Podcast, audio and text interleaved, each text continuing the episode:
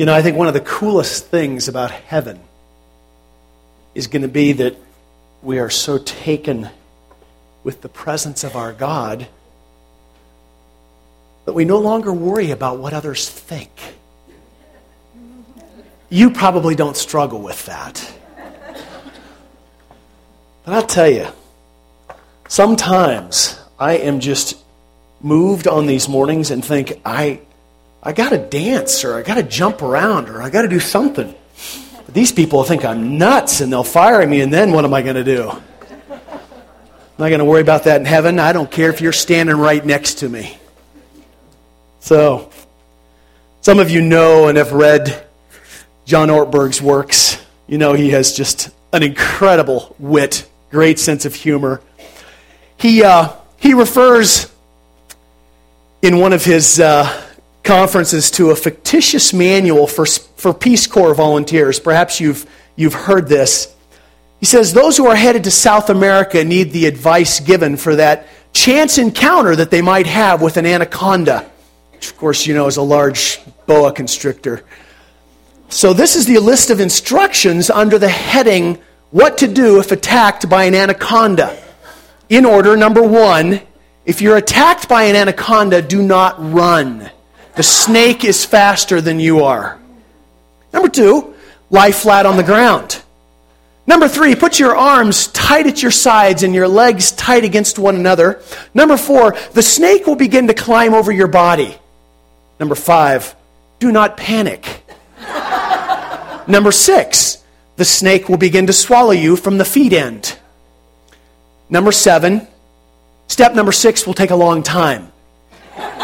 Number eight, after a while, slowly and with as little, as little movement as possible, reach down to your pocket, take your knife, and very gently slide it into the snake's mouth. Then suddenly sever the snake's head. Number nine, be sure your knife is sharp. Number 10, be sure you have your knife. oh my gosh. Despite the humor. His point is good. We never know what is waiting around life's corner, uh, what we will have to face. Ortberg goes on to say, But when you are called, and you will be called, you need to know what to do. If you wait until a crisis hits, because it will hit, you have waited too long. You need to be prepared first. And I couldn't help but think of, of our our lessons through 1 Peter, I think the old apostle would resonate with everything that Ortberg says, or just about everything. He would agree that crisis will definitely hit. It's not if, it's when. And he would certainly agree that God's people need to be prepared. I think the only thing that, that Peter would probably disagree with is the idea of the crisis being unknown because we have learned that for Peter, living in that first century under the Roman Empire, for him and for all who were followers of Jesus, the crisis was, was easily identified. It was suffering, it was persecution, it was identifying as Jesus' follower and living with the consequences that came as a result of that. And you know, for Peter, the ultimate persecution came sometime between 65 and 67 when he was executed. He was crucified. You probably know this in Rome. And that date, interestingly enough, is, is right around the time that we, we date these letters. And tradition has it that he requested to be crucified upside down because he didn't feel worthy of being crucified in the same fashion as his Lord Jesus. Church tradition has held for centuries that Peter was put into a, a horrible dungeon of a prison called Mamertine. And for nine months, he lived in considerable darkness and he endured great torture. But we know, don't we, from our study through 1 Peter, that his soul was secure. It was well with Peter's soul. He knew that. And in the midst of it all, he led jailers and other prisoners to faith in the Lord Jesus. So this morning, it should come as no surprise to us that Peter returns again to the subject of suffering. He's been there a lot in this book. Last Sunday, we ended with those words chapter 3 describing Jesus as the one who has gone into heaven and is at God's right hand with angels, authorities, and powers in submission to Him. Jesus is Lord, and He is Lord over all. He rules, and there is nothing that will change that. Yeah. And we were reminded that as followers of Jesus Christ, we're living in a spiritual battle. And so we should never be surprised when we face persecution and unjust treatment. We are, but, but we shouldn't be. Because Peter believes that, that all who want to live a godly life in Christ Jesus will face suffering and persecution. And we must remember that people are never the enemy. They can, they can and, and they will be used against us as, as pawns, as tools in, in the hands of the enemy, used by the power of darkness. And they may hate us and they may mistreat us. And, and although we don't know that we've done anything to deserve that, we must never think that people are the enemy. They are not. No matter how far it seems to us that a person has slipped down the slope of human depravity, they will always be a person who is created in the image of God. They will be someone for whom the Lord Jesus died. And frankly, I think this is one of the most challenging truths to us as, as followers of Jesus. I don't know what you think about this, but, but I am inclined to look at certain people groups who, in my estimation, just impose all kinds of evil and persecution and suffering on others, and I identify them as enemies. But in fact, they are broken and lost souls, much as you and I were before Christ, in His grace, redeemed us and sat us at God's eternal family banquet table. And so we are called to love and bless those who hate us, according to Jesus. And I'm sure that there is nothing that requires more a sense of, of the presence and, and power of God's Spirit in our lives than this. And so, with that in mind, we turn our attention back to the text this morning. We're beginning chapter 4. Chapter 4 begins with that word that we have seen a couple of different times through Peter, therefore.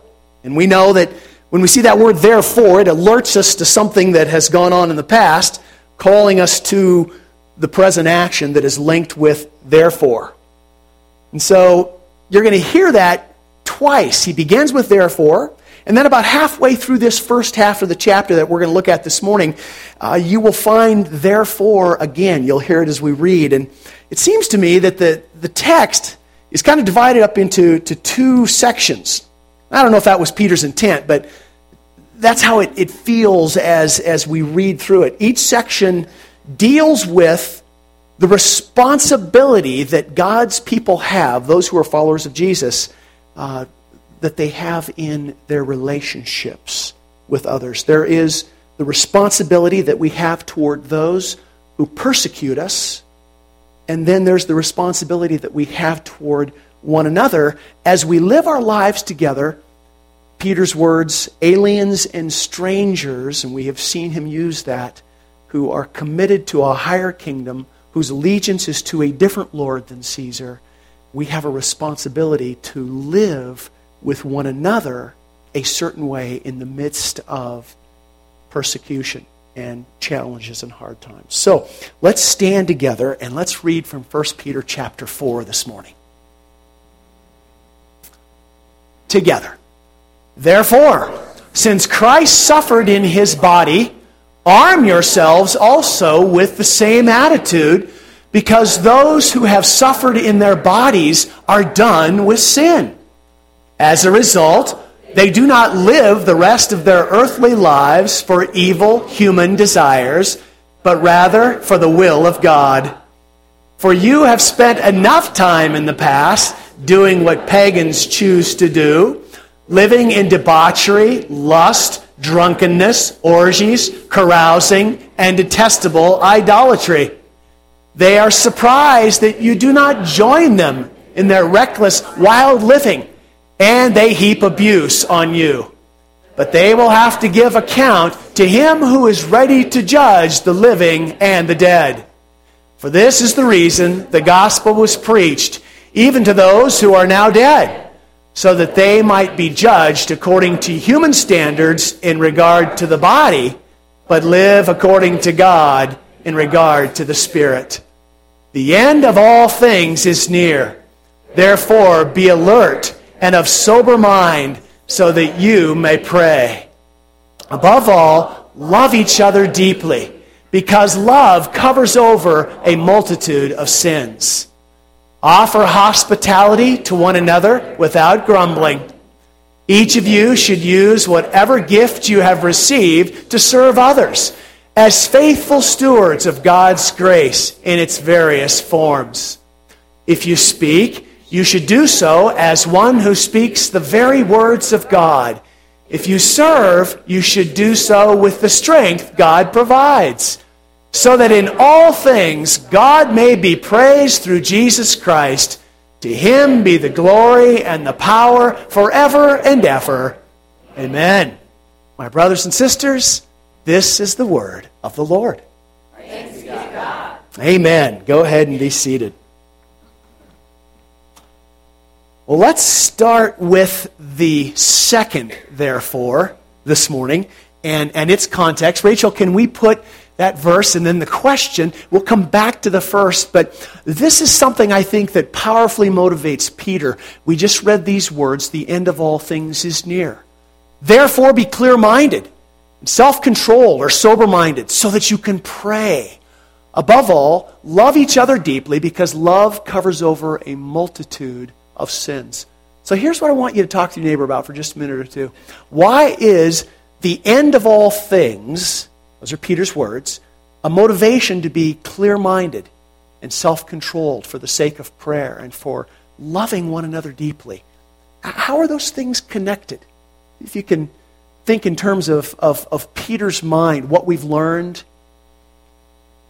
what's the motivation? The end of all things. How is that a motivation for clear minded, self controlled prayer and for loving one another deeply? See what your neighbor thinks. Couple of minutes. Are we ready?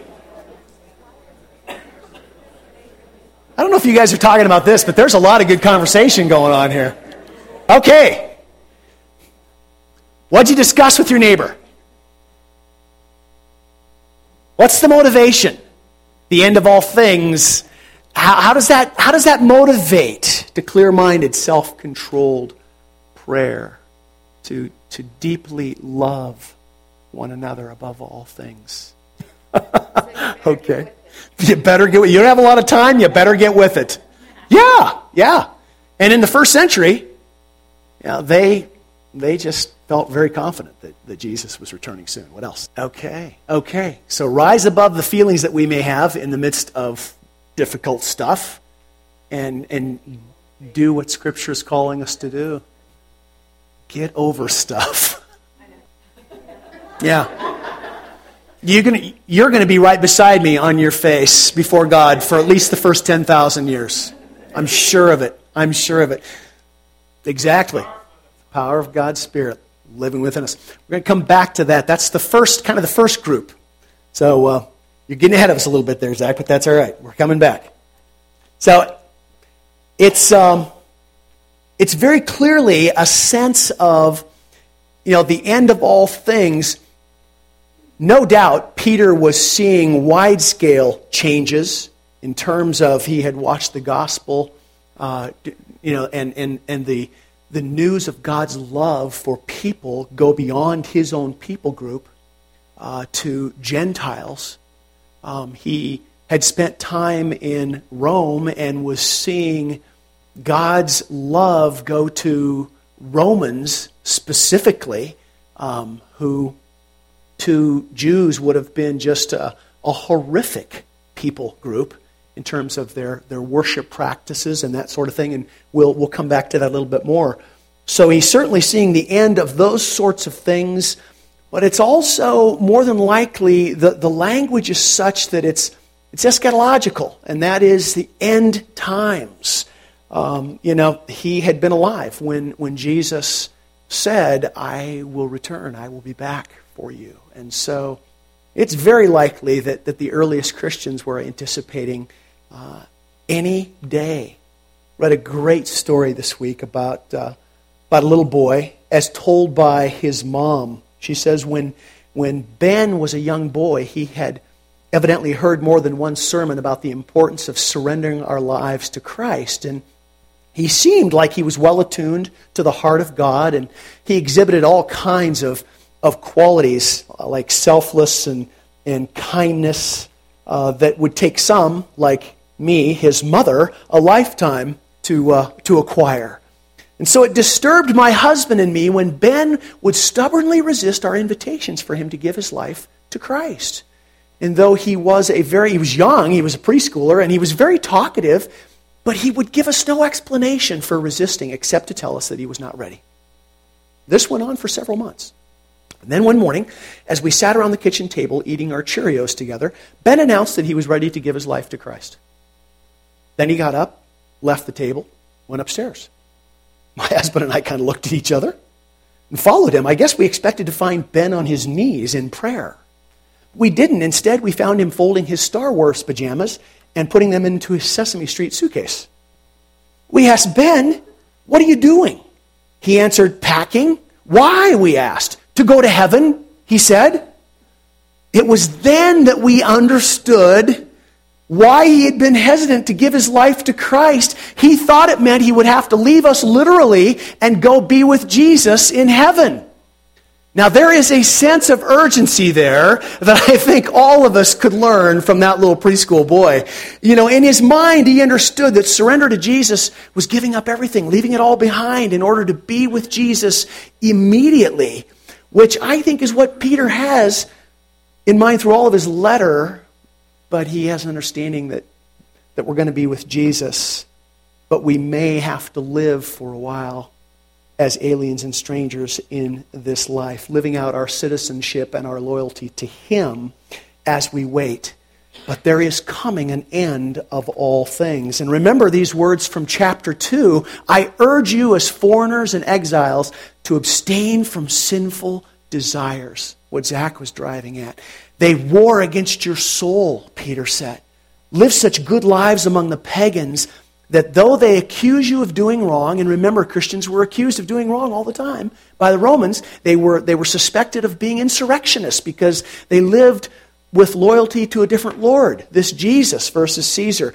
So even though they accuse you of doing wrong, they may see your good deeds and glorify God on the day He visits us. The end of all things, the day He visits us, the day when God finally calls history into an account. And we said when we looked at those words that that's evangelistic language. Peter wanted these believers to live out the values of the kingdom of God before those who didn't know their God and who had little or no appreciation at all for the values of God's kingdom. And even though as followers of Jesus, they were accused of doing wrong. Peter's hope is that in the end, while there is still time, they might come to know Jesus as their Lord. You know, and here's the thing that mandate hasn't changed. It's, it's easy, isn't it, in the midst of, of our busy lives, midst of everything that we've got going on, juggling all the responsibilities, to remember that we've been left here on earth for a greater purpose than just managing our busy lives. You know, uh, we, we've been left here to be those who live for God's glory, to be those who call attention to God by the way that we live and manage our busy lives. If it wasn't important, I'm pretty confident that God would have just snatched us up the moment that we made confession of Jesus as Lord. But there is something yet to do. We've been called to live out the gospel of Jesus. And the gospel, of course, means good news. So when people observe our lives, do they, do they see something different? And, and if they know us well enough, do they experience the presence of God through, through His Spirit? Peter's words, the end of all things is near, I think express a couple of significant truths. The first one, and, and not an obvious one, I think it's the longing of Peter's heart. And, and this is what I referred to a moment ago that, you know, the, the, the first believers must have been living with a sense of any day now. You know, Peter was looking around at how hard life was for followers of Jesus, and, and I think he was probably more than ready to be done if that's what Jesus had in mind, and then to be with his Lord once again. You know, do, do we have a longing as the people of God to be with our Lord? And I think there's, there's a second truth, and again, it's that idea of the eschaton, the, the end times. Things will get worse before they get better. If we read the scriptures honestly, and, and in Peter's mind, there is an urgency here. It's that mission again. It's that reason we've been left. There's an urgency that more and more people need to embrace Jesus as Lord so that when they meet him, they meet him as Savior and not judge. There is, there is an urgency in the language. And we must ask ourselves, as followers of Jesus, is there, is there an urgency in my life? for those who do not follow my Lord. And I think that I think it's this, this understanding of the end times and that it could be any day. Things are going to get worse before they get better that motivates Peter to call these believers to be clear minded and self controlled so that they can pray. He firmly believes that prayer makes a difference on a lot of levels. And so, what do we pray about? Well, it seems to me that if we are clear minded, we are self controlled, we are people who are indwelled by the Spirit of God, praying is not going to be about asking God to take away the trials and the hard stuff. That's probably a difficult truth for us to hear. But Peter doesn't see any end to the trials and the suffering and the hard stuff. So, clear minded, self controlled people don't pray that God takes away the trials and the hard stuff, but they do pray for strength to endure and to live through them in a way that brings praise to God and challenges others to consider Jesus as Lord, that, that makes Jesus attractive so that they can know Him as Lord and, and face all of those things that are going to get worse before they get better. It seems if we're going to be clear minded and self controlled in our praying, uh, we're not going to spend our time praying for safety, even in the midst of the hardships and the sufferings. Remember, our souls are secure. It is well with our soul. And we've said that there's this sense in Peter's writings that well, the body's just the body. You know? The part of you that's really important, that's secure. That's going with God forever. But there are many around us every day for whom that is not true. They don't have that knowledge. So if we're praying with clear minds and a sense of self control, then we're thinking clearly about who we are as, as the children of God, and we're not concerned about self. But we are truly concerned about others who need to know our Lord Jesus.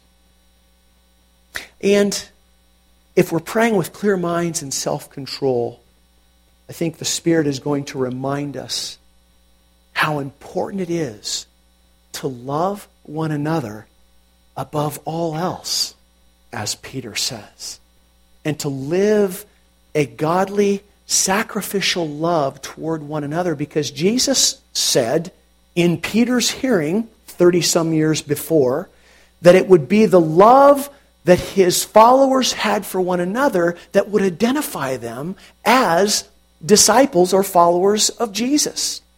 You know, and we have, we have this saying in America when the going gets tough. Well, I think that as the going gets tougher, and I believe it's going to as followers of Jesus, when the going gets tougher, that we get going in our commitment to one another and to sharing life together. Who is going to understand my life as a follower of Jesus better than you as a follower of Jesus? Who's going to understand you better as a follower of Jesus and the sacrifice that that means? Who can understand that better than those who are striving to live the same way? And so Peter offers some specifics. Rather than grumble, we offer hospitality to one another. We open ourselves, our lives, our stuff. We share with one another. We use the gifts and the abilities that God has given us to encourage one another in the faith, since that's the very reason that we've been given spiritual gifts anyway. Not to keep them to ourselves, but to, to freely share them and, and use them in our family in Christ. And that in our speaking and our serving one another, we do it with a keen awareness of God in us, giving us power to speak and give ourselves to one another in ways that bless and encourage. You see what Peter's driving at here? He's encouraging the followers of Jesus to band together, to turn to one another even more as times get harder, to love one another deeply because it will be noticed, Peter believes, by those who are making their lives very difficult. And they are the very ones who need to know Jesus. So, as we head towards communion, let's go back to the first therefore and make just a, a few observations. Peter started the chapter with these words Therefore, since Christ suffered in his body, arm yourselves with the same attitude, because the one who has suffered in his earthly body is done with sin. And as a result, that person does not live the rest of their earthly life for evil human desires, but rather for the will of God.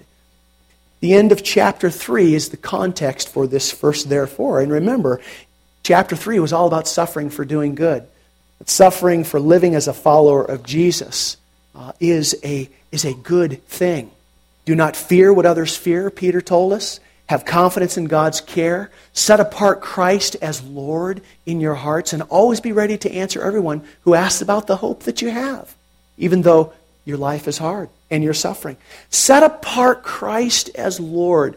We understood that to be a very key phrase. It's really all about worship and how a person lives their lives. The one who suffers in their body is done with sin. That is, they are done living for self. They have received the presence of God and the power of His Spirit living in them so that they are no longer in bondage, as Paul would say, to the sin nature. We are people who are done with sin. And Peter would say there is nothing like suffering and persecution to clarify, as some of you said earlier, what is really important in life. Peter's assuming that, that these believers know this. And he writes, I think, with some images of Roman worship and rituals in mind when he speaks to some of the things that some of the folks in the congregation had spent plenty of time, he says, in the past doing what the pagans do debauchery, lust, drunkenness, orgies, carousing, and detestable idolatry. That's quite a list. Quite a list of self focused, self absorbed sin. And those, I think, in the congregation who were hearing this letter, they would have recognized this as a description not only of just life in Rome, but specifically of activities that were related to Roman worship. Historians tell us that pagan festivals and rituals of Roman worship were times of wild and wretched stuff. And oftentimes, a huge part of that was just selfless, self, selfish, self absorbed abuse of other people. Do you see the picture that, that Peter is painting for us here?